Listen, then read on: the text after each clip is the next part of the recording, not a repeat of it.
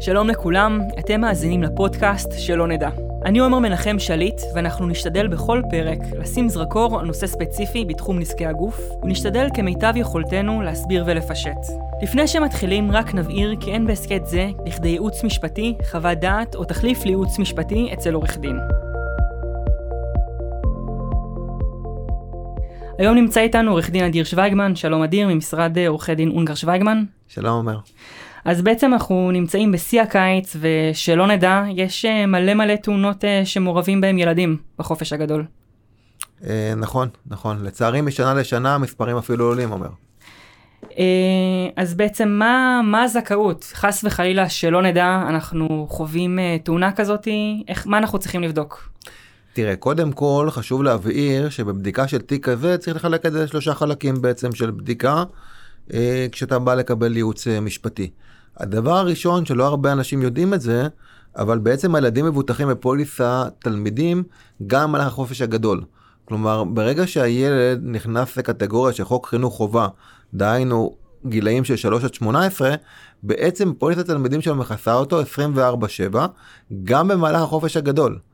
כלומר, במקרה ונגרמת תאונה כלשהי, יש אפשרות לתבוע את הפוליסה הזאת בקטגוריות המתאימות, גם אם התאונה הייתה במהלך החופש הגדול. ומה הקטגוריות המתאימות באמת? אז לרוב צריך לראות שבאמת נגרם נזק לצמיתות, ויש קטגוריה נוספת עבור ימי היעדרות מבית הספר.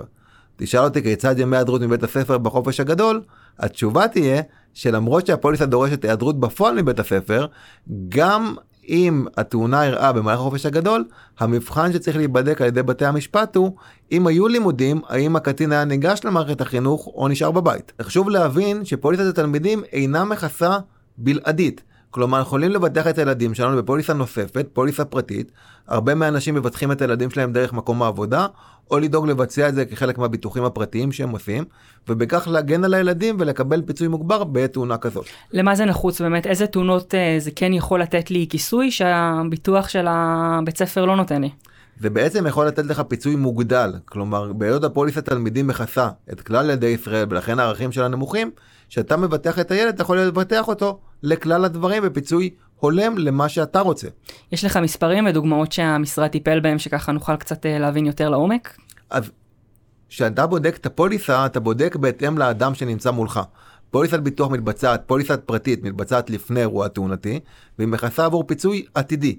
לכן, כשבן אדם יושב איתי בפגישה כזאת ואני בוחן את הפוליסה שלו, אז לרוב אני מגיב למה שקיים, אני לא יכול להגדיל את הפוליסה לאחר האירוע. לכן חשוב לדאוג לכיסוי ביטוחי, שבעצם מבטיח קיום של זכאות למקרים שאנחנו רוצים. הדבר השלישי צריך לבדוק, שהוא המעניין ביותר וגם מקור הפיצוי הרב ביותר, הוא תביעת נזיקין כנגד המקום אה, בו הקטין נפגע. כלומר, צריך לבדוק בכל מקרה ומקרה כזה, האם יש חובה כנגד בעל המקום, שהוא יכל בעצם להיזהר ולמנוע את קרות התאונה ואת הפגיעה של הקטין. המון פעמים ההורים בכלל לא מודעים לכך שאם ילד אה, נפגע בבית מלון או בבריכת שחייה או במגרש הספורט, עדיין ניתן לתבוע פיצוי נוסף וקיימת אחריות לבעל המקרקעין או לבעל השליטה במקרקעין על מנת לבוא ולמנוע תאונות מצערות כאלה. ואיך אנחנו באמת בודקים את זה? באמצעות עורך דין, או שגם זה משהו שאנחנו יכולים ככה לעשות שיעורי בית לפני שמגיעים? אז תראה, בשלב הראשוני מאוד מאוד חשוב לתעד את קרות הנפילה. גם אם הילד נפל חלילה בבית מלון, או בבריכת בקאנטרי השכונתי, או אפילו בית uh, מתחם טרמפולינות. חשוב קודם כל לצלם את אירוע התאונה, לצלם בסמוך לאירוע תאונה, כדי להבין מה גרם לפציעה או לנפילה שלו. יש גם חשיבות לקבל כמה שאפשר יותר אינפורמציה שיכולה להדגיש כיצד אירעה אותה תאונה. אם המקום מצולם, אז אפשר לבקש סרטוני אבטחה. אם יש שם אנשים אה, במקום מופעל, כלומר בית מלון או מתחם ספורט כלשהו, אפשר לבקש דוח תאונה מהגורם שנמצא בשטח, על מנת שנוכל לבוא ולהראות שבאמת התאונה אירעה באותו מתחם. וזה משהו שמחויבים גם על פי דין לתת לנו? זה משהו שיש חשיבות עצומה לעצם הבקשה בזמן אמת. המון פעמים סרטונים של מצלמות אבטחה נמחקים כעבור תקופה מסוימת. עצם הבקשה לקבל אותם בזמן אמת יכולה מאוד לעזור להליך המשפטי. מלבד זאת גם לקבל פרטי עדים, או להבין מי היה שם בשטח, מי יכול לתמוך באירוע התאונה, או דברים כאלה מאוד מאוד חשובים. עוד טיפ שמאוד חשוב לתת, אומר, כבר בשלב הזה, וכשניגשים לקבל טיפול רפואי, חשוב למסור לרופא המטפל בדיוק את מה שקרה. הגרסה הראשונית שנרשמת במסמכים הרפואיים היא מאוד חשיב, חשובה להוכחת אירוע תאונה. אז איך אנחנו בעצם בודקים אה, בגין מי האחריות? אה, אם זו אחריות של, של בעל המקום, שלנו, של אה, גורם כזה או אחר? תראה, זאת שאלה מאוד מאוד טובה, אה, אבל כדי להסביר לך אותה בצורה מפורשת, אני צריך עכשיו שעתיים או שלוש לשבת ולהסביר. מה שחשוב להבין, אה, שקודם כל יש את האפשרות הזאת, צריך לבוא ולבדוק את זה. אם ניקח בית מלון, אז אם הילד נפל בבית מלון, אז יש חשיבות לבית המלון לדאוג לכך שהציוד שהוא מספק לקהל המבקרים, הוא יהיה באמת נוח. כלומר ששפת הבריכה תהיה מונגשת, שהמדריכות יעמדו בתקני בטיחות. יש פעמים שאנחנו גם נעזרים בגורמים נוספים, כמו אה, מומחי בטיחות או מהנדסים, על מנת לבוא ולהראות האם מקום הנפילה הוא היה מספיק בטיחותי ועומד בתקנים הספציפיים, או שבעל המקרקעין יכל לעשות יותר על מנת למנוע פציעות כאלה. באמת דיברנו עכשיו על אחריות אה, מושגית של אה, בעלי מקרקעין ושל מפעילים כאלה ואחרים, אבל אני רוצה שנייה לשים דגש בעצם אה, על ההורים. אם יש לך אולי דגשים שאתה רוצה בעצם להגיד להורים, שוב, ששומעים אותנו, שבעצם יכולים לעזור להם למנוע פציעות כאלו ותאונות עתידיות. תראה עומר, האמת שאלה קצת מוזרה, כי אני מתפרנס מתביעות כאלה, אבל אם נשים את זה ברגע אחד בצד, את הציניות, אה, בעצם כולנו, כולנו היינו מעדיפים שיהיו כמה שפחות תאונות כאלה לקטינים, מאוד מצער לקבל אותם, ואני אומר לך שמחזה של קטין שנכנס אליי למשרד אה, על כיסא גלגלים או על קביים זה לא מראה מלבב. אני חושב שמידת ההשגחה אה, היא גורם מכריע בהמון המון, ברוב מכריע של התיקים האלה. מידת ההשגחה שלנו כהורים מחייבת. וכשאנחנו מבקשים מהקטין או ממסגרת אחרת לבוא ולשמור על הקטין, אם זה אה, קייטנה, או אם זה בית הספר במהלך קייטנת הקיץ, או אפילו אה, תנועות נוער, אנחנו צריכים לדרוש מהם את אותה מידת השגחה שאנחנו היינו משגיחים על הילדים שלנו. כלומר שיש מספיק מדריכים, מספיק מפקחים, אני תמיד מציג בשאלות כאלה של כמה מדריכים יוצאים עם הילדים, מי מסתכל עליהם, מי גורם להם בעצם לשמור על הסדר, ולכך שהם לא קופצים אחד על השני, גורמים אפילו לפציעות אחד של השני. תפקיד שלנו כמבוגרים זה א', להשגיח, ואם הם לא בחזקתנו, מסרנו את הדבר החשוב לנו מכל לידי גורם אחר, אנחנו צריכים לוודא שאותו גורם מבין את המשמעות ואת מה שהוא, אסור, מה שהוא אמור לעשות על מנת למנוע תאונות כאלה. קצת uh, מתחבר גם למה שדיברנו בפרק הקודם וגם הזכרת את זה בכמה מילים לגבי התיעוד הרפואי, כמה חשוב שהוא יהיה מאוד מאוד עדכני. אני דווקא רוצה שנייה לגעת ששוב שלא נדע וקורית תאונה, מה החשיבות המכרעת בעצם להגיע כמה שיותר מהר לייעוץ משפטי אצל עורך דין, או אם אני יכול לחכות גם חודש, חודשיים ולראות uh, מה קורה עם חלוף הזמן. תראה, דיברנו לפני כמה רגעים על העניין של מצלמות האבטחה. אם אדם ניגש לקבל טיפול משפטי כעבור חצי שנה או שמונה חודשים, כשעורך הדין ירצה לפנות ולקבל תיעוד של מצלמות האבטחה, כבר יהיה מאוחר מדי, הם לא יהיו שם. בגלל שילדים שלנו הם הדבר הכי חשוב עבורנו, אנחנו לרוב נרוץ ונקבל עבורם טיפול רפואי מהר ככל הניתן. זה אומר שהמון פעמים אני נתקל באנשים שמגיעים אליי לקבל ייעוץ, ובעצם בעל המקרקעין ששם הם נפלו, אפילו לא יודע שהקטין נפל בשטח שלו. לדוגמה, אה, תביעה שהגשנו לאחרונה עבור אה, מתחם טרמפולינות. ילד שקפץ במתחם טרמפולינות, שהחבר שלצידו קפץ ממש בסמוך אליו, שזה דבר שהוא בלתי נסבל ובעצם מהווה 80% מהפציעות בטרמפולינות.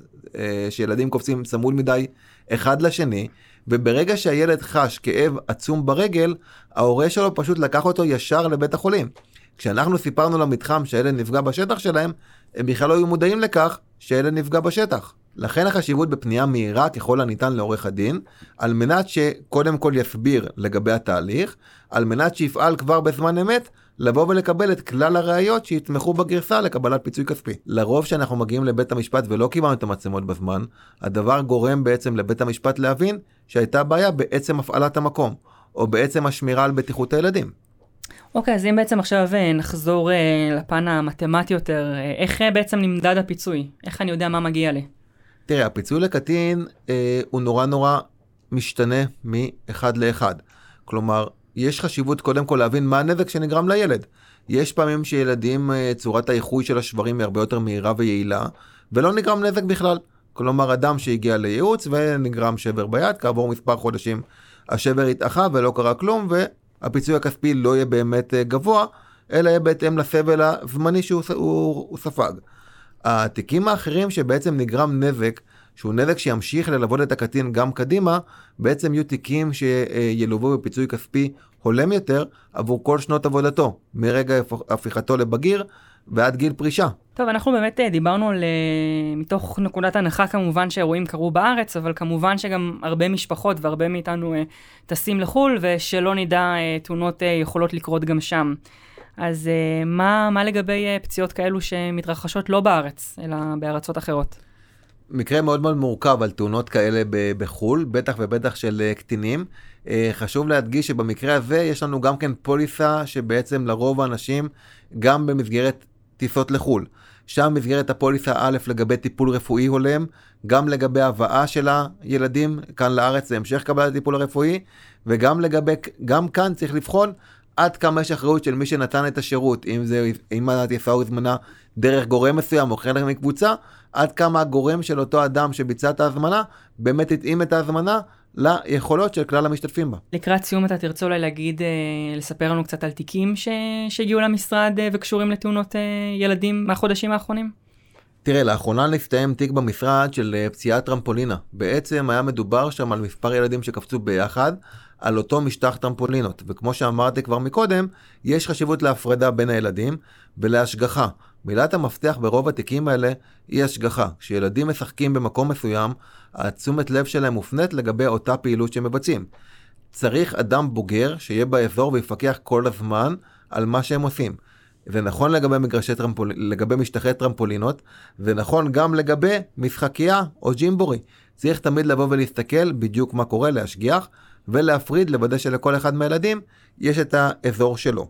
אה, תיק דומה שטיפלנו היה גם לגבי סולם ידיים אופקי. הסולמי ידיים אופקיים הפכו באמת בעקבות כל התוכניות טלוויזיה למאוד מבוקשים גם במגרשי הספורט. חשוב להבין שהגיל של הילד צריך להיות מותאם לאותו משטח, לאותו מקום, לאותו מתקן. ובמקרה שהגשנו תביעה כנגד בית הספר מסוים באזור השרון, הם נתנו לתלמידי כיתות א' להשתמש במתקן שעל פי תקן הבטיחות הוא מותאם לגילאי ד' ומעלה. שם הצלחנו להראות שהתקן בעצם לא עומד במה שבית הספר אפשר במש... במהלך הפעילות של הילדים, והגשנו תביעה כנגד המועצה המקומית וכנגד בית הספר. תודה רבה, אדיר. תודה רבה. אתם יותר ממוזמנים ליצור קשר עם אה, משרד עורכי דין אונגר שוויגמן, פרטי הקשר נמצאים למטה, או בחיפוש בגוגל. אני הייתי עומר מנחם שליט, נתראה בפרק הבא.